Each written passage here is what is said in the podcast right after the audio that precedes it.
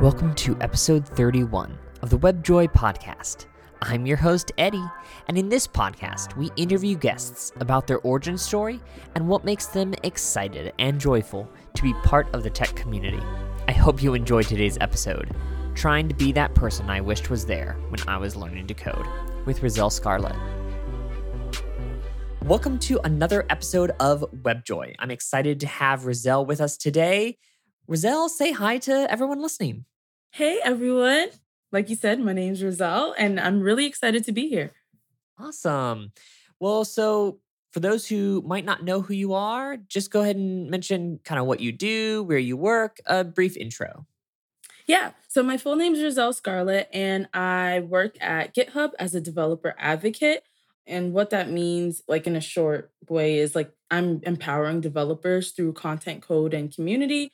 I love that though. Empowering developers through content, code, and community. That was that was slick. That's real nice. Mm, thank you. What's the short version of your story, right? How did you decide that you wanted to get into programming and that tech was something that you want to be involved in? Yeah, really great question. So, short version is I was in college studying psychology because I thought, like, I don't know what to study. That it seems cool to maybe know about people's minds. And then I realized I didn't have enough finances to continue. And I kept talking to people, and they're like, yeah, you're going to need to like go to grad school to actually like start working as a psychologist. So I was like, oh, Aww. or they're like, I'm like, I don't even have money for this semester. So I, I, I ended up like dropping out and like re thinking about like what my plan was and I was googling what jobs make the most money and like nice. all these technical jobs kept coming up and I was like okay I can use the computer I'll I'll try that um, and then I signed up for a community college studied computer information systems started working as a help desk technician but I felt like very quickly that I was it was fun for me to like help people face to face. I really enjoyed that, but I felt very quickly that it wasn't challenging for me anymore like I'm like within six months to a year, I feel like I I know most of the things.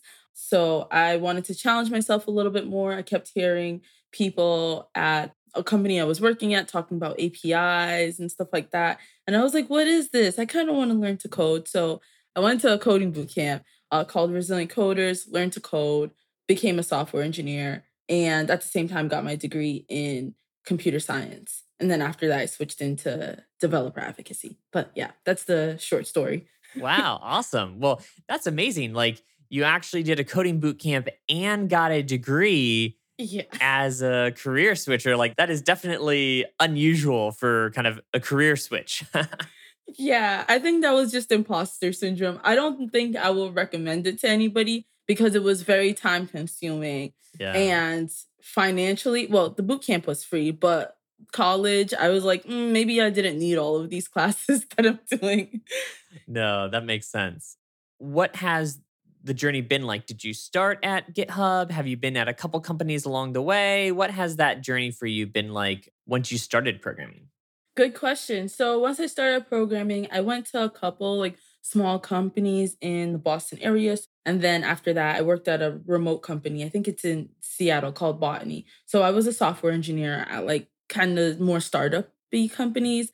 It's been almost a year of me working at GitHub. I definitely kind of had a similar trajectory where it was like a, just a bunch of like startups and no name stuff. And I did one job was government contracting, but pretty much outside of that, it's been pretty much all startups along the journey until recently. So yeah, it's it's nice. Like it's funny because when you're kind of talking about your journey, you're like, I'm gonna name all these things that like you probably have no idea what they are, right? Yeah. but I don't know. It gives you a lot of opportunity, right? To like do different things. Like there's so few people, you have to learn a lot of kind of skills on the job, which I imagine can probably be intimidating, right? But uh you walk out with a lot of knowledge. Yeah, I agree. I think we both probably took a lot of transferable skills from those roles that helped us to excel in like larger companies because there's less less things you have to focus on. You just have like your one little niche and you're like, cool, I'll focus on in on that. exactly. That is that is one thing like so I started at Glassdoor a little bit around a year ago. So um sounds like we we changed companies around the same time. it was like intimidating because you you start this big company and you look around, you're like, all these people are so amazing. Like I can't believe yeah. like I'm working with these people. But then it's really cool because you realize like, oh, you feel like you're not doing enough because you're just doing like one thing. And you're like, shouldn't I be doing like Yeah. 10 things? Like Yeah, you're like, I'm used to doing this, this, this, and this. Sometimes people are like, wow, you work a lot. I'm like, I don't know. I'm used to like the startup life. So this feels like working not that much to me. kind of chilling. Yeah. exactly. That's awesome. Well, what do you think kind of you have enjoyed most about programming, right? You kind of went down, you know, the psychology route and we're like, all right, well, this isn't really going to work out. So you tried IT work and help desk and that didn't really click, right? That was like, oh, I'm not kind of challenging myself enough, but you stuck with programming. So what is it that kind of got you to stick with it? Yeah, I think the the constant challenge and the ability to create has been really awesome for me. Like I loved IT. Like I will say I loved it cuz I loved like the idea of like helping people. That's where I was getting my joy from. But I was like I want to do I wish I could help people in a more proactive way cuz with IT sometimes it's like people like, "Oh, I can't open Google Chrome." And I'm like, "Did you try double clicking it?" And they're like, "Wow, that worked." So like I wish I was like I wish I could do something more proactive and helping people have better user experiences and stuff like that and I feel like I've gotten that from programming and I think even more so from developer advocacy where I can like talk to other engineers and be like, "Hey, how is it going for you?" or talk to open source maintainers and figure out how we can make the product better for them, what struggles they're currently having and how I can like make their lives easier. So, I think it's like I just have an intrinsic interest in like helping others and being like challenged a little bit. So I think that's that's where it is. Yeah. Yeah, I definitely noticed as you were just talking about the thing you liked about right doing help desk was that you really liked helping people and it instantly in my mind i'm like well it makes complete sense that you're a developer advocate then right? Like developer relations like it is the blend of programming technology and helping people together so that's awesome. Exactly. have you kind of always been since you learned to program have you always been doing kind of developer relations or is this more of a new thing When I hear about like what other people were doing before developer relations, they're like, "Yeah, I had a YouTube channel and all these blog posts and stuff like that." I didn't have those things, but I did help to start an organization called G Code, which I guess could be considered developer relations. Like we were introducing women of color and non-binary people of color to web development. So like I made the curriculum, I created the slide decks, I taught, I even taught like other volunteer mentors how to teach. So that in a way was like developer advocacy, but it wasn't in the more traditional way that people think of it. Sure. That's awesome because that was on the side, right? So, kind of Yeah. before you were doing really developer advocacy in your day job, you started to kind of living that passion out on the side. Yeah, exactly. That's awesome. I love that. And Thank you. like you said, trying to right expand tech, right, making it more available and inclusive to people of color. I love that, especially obviously that's something that you have experience with, right? So I feel like a lot of times, you know, you see a lot of good, well-intentioned organizations, but it's oftentimes set up by people in the establishment, right? You might have like yeah. white cis men, yeah, and it's like, all right, we're going to create diversity, and I love that that is their goal, right? Like it Yeah. it's better than them not wanting to do that.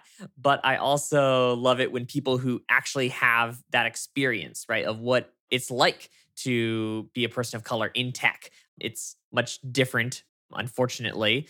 And so, yeah, you're able to really shed light on and, and help people, which is great. Yeah, I think that really helped me to run the program well and helped me to to get really excited about the idea of empowering engineers because like I could relate to those students and I was like, "Oh, I know how it would be for you." And we we did a lot of things. Me and um my colleague Bailey, we did stuff like making sure they had like Uber Eats gift cards and stuff like that during class and you know, other stuff that would meet their needs rather than just only thinking about coding. Yeah, it has a more holistic approach because you want to kind of understand the mindset and the circumstances that they might be coming from. Yeah. Well, cool. Uh, you know, one of the things we like to talk about on this podcast is something that brings us joy. And so I kind of just want to say, you know, what's something that you've been involved with that brings you joy that you'd like to talk about? Yeah. Um, G Code is definitely an organization that brings me joy. I've moved more into an advisory role rather than the director of programming, which is what I was before, just because it's easier to balance. But one of the reasons that it brings me joy is that I am trying to be that person that I wished was there for me when I was learning to code and like learning to to navigate the tech industry. I feel like like you said like as a person of color, as a black person specifically, it's a much different experience that a lot of people aren't educated on. I really like being able to help them and I really love when they come back and they do tell me like that was really helpful for me. I really like enjoyed the classes, gonna miss you, stuff like that. Or they come back and tell me they landed a job. Um, like those are the type of things that I appreciate and get excited about. What does the kind of bro- program kind of look like and feel like? It's not a long term like coding boot camp. So what we do is like we start off by I think we meet on Sundays. Yeah. I don't know if they changed it since now I'm in advisory role. But when I was doing it, we met on Sundays and it would just be like 6 to 10 Sundays and we did Sundays because it would be easier for them to not like be cutting off their work schedule and stuff like that, it was more flexible for the students. So we meet on Sundays and we will go over like HTML, CSS, and JavaScript. And that would be it. After that, we would move them on to like another longer term program that we have like partnership with or we know is free, like Code the Dream or Launch Code. And I think the the way I structured it is really well. Like I don't go faster than they would understand. So if they're like, hey, I don't get this, like we will do another day of like learning that concept over and in different ways. I make sure that like we're not just learn focused on one learning style.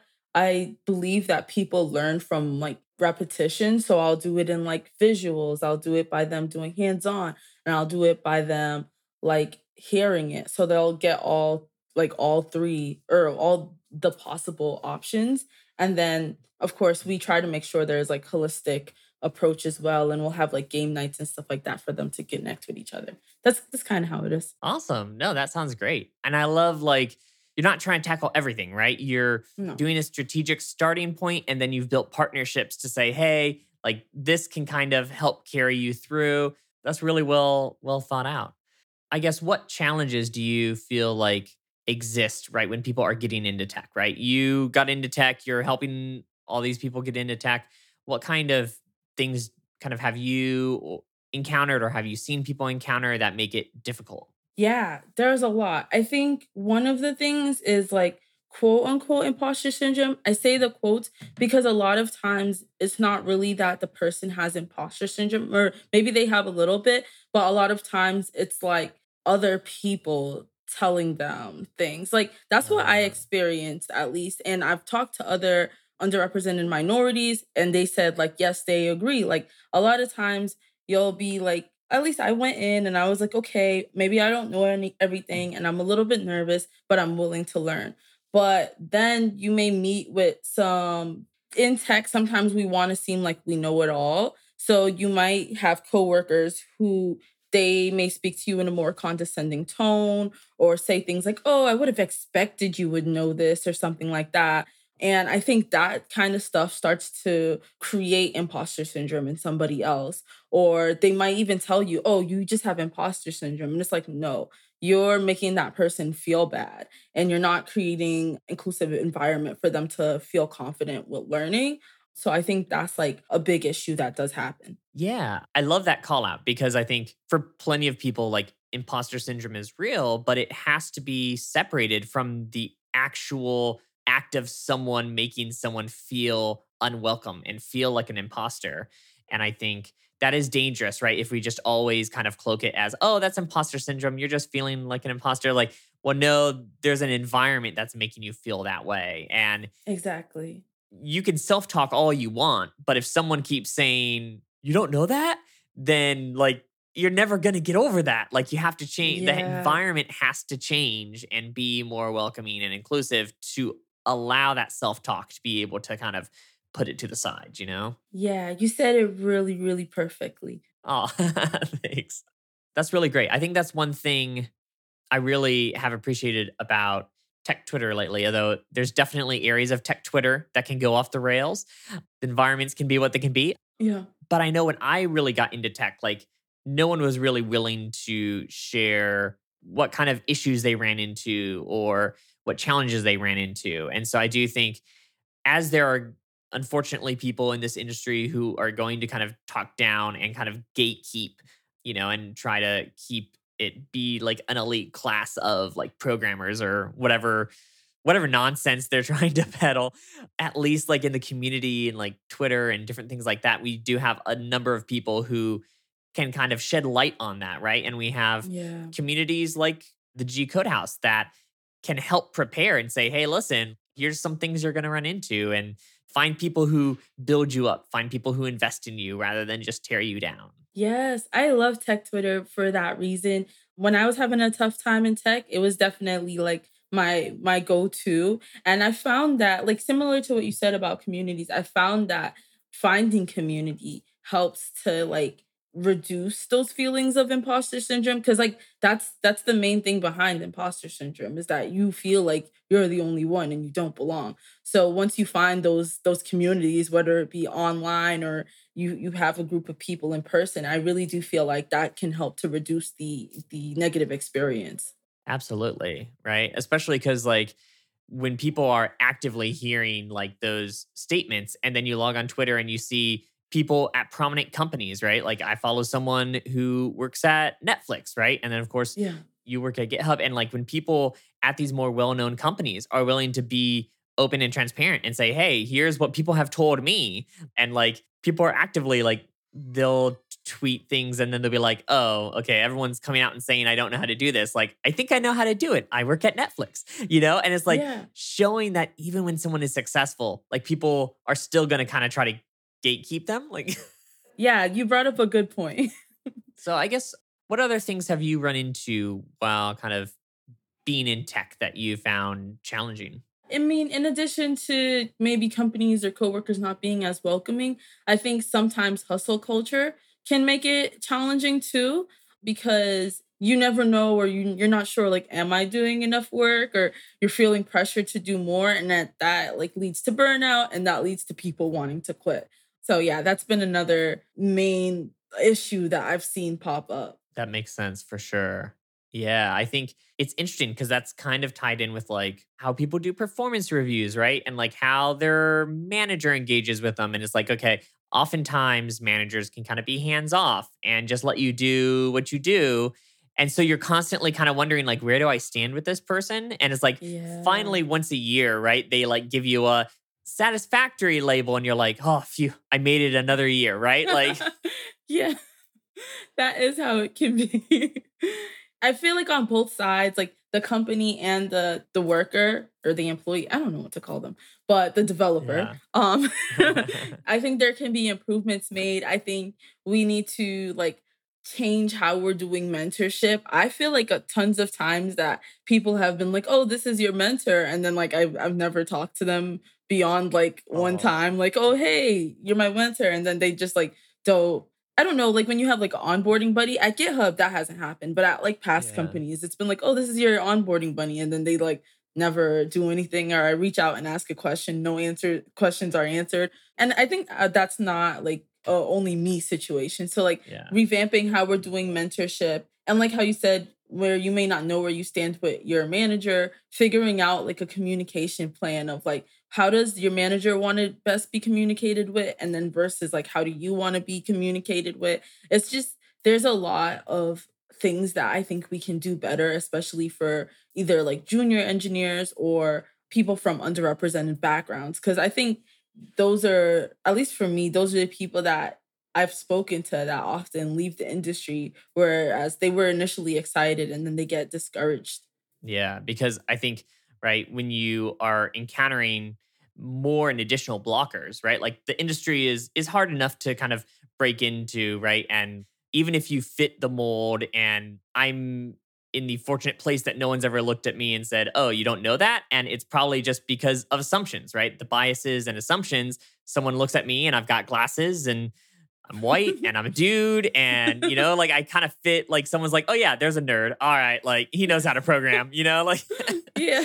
I can say gibberish, and like unfortunately, that bias works in my favor, right? But and yet, even in that, where like I have this systemic kind of help and support, I still have run into blockers myself, right? Like, Yeah. and so it's like, well, if even people who have a pretty smooth path can run into blockers, like that's just going to pile up, right, on people who have kind of systemic issues pushing against them and making it harder with biases and stuff. And so I definitely can see how that would lead to faster burnout, right? Because it's like if you have that feeling of you shouldn't belong, you're going to work harder hours, right? Because you're going to feel Yeah. like you're behind everyone else. And if you don't feel steady in your job, you might not feels confident to like push back to your manager, right? And ask and Yeah. like really probe.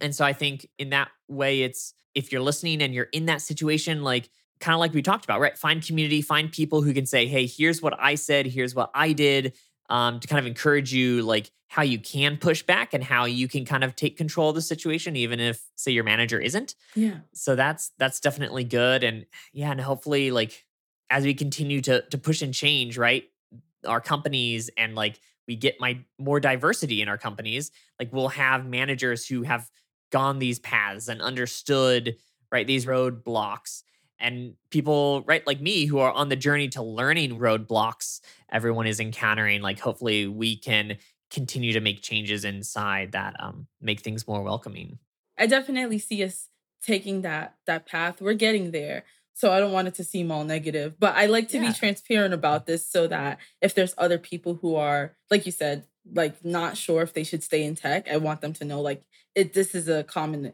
occurrence or experience and there's ways around it.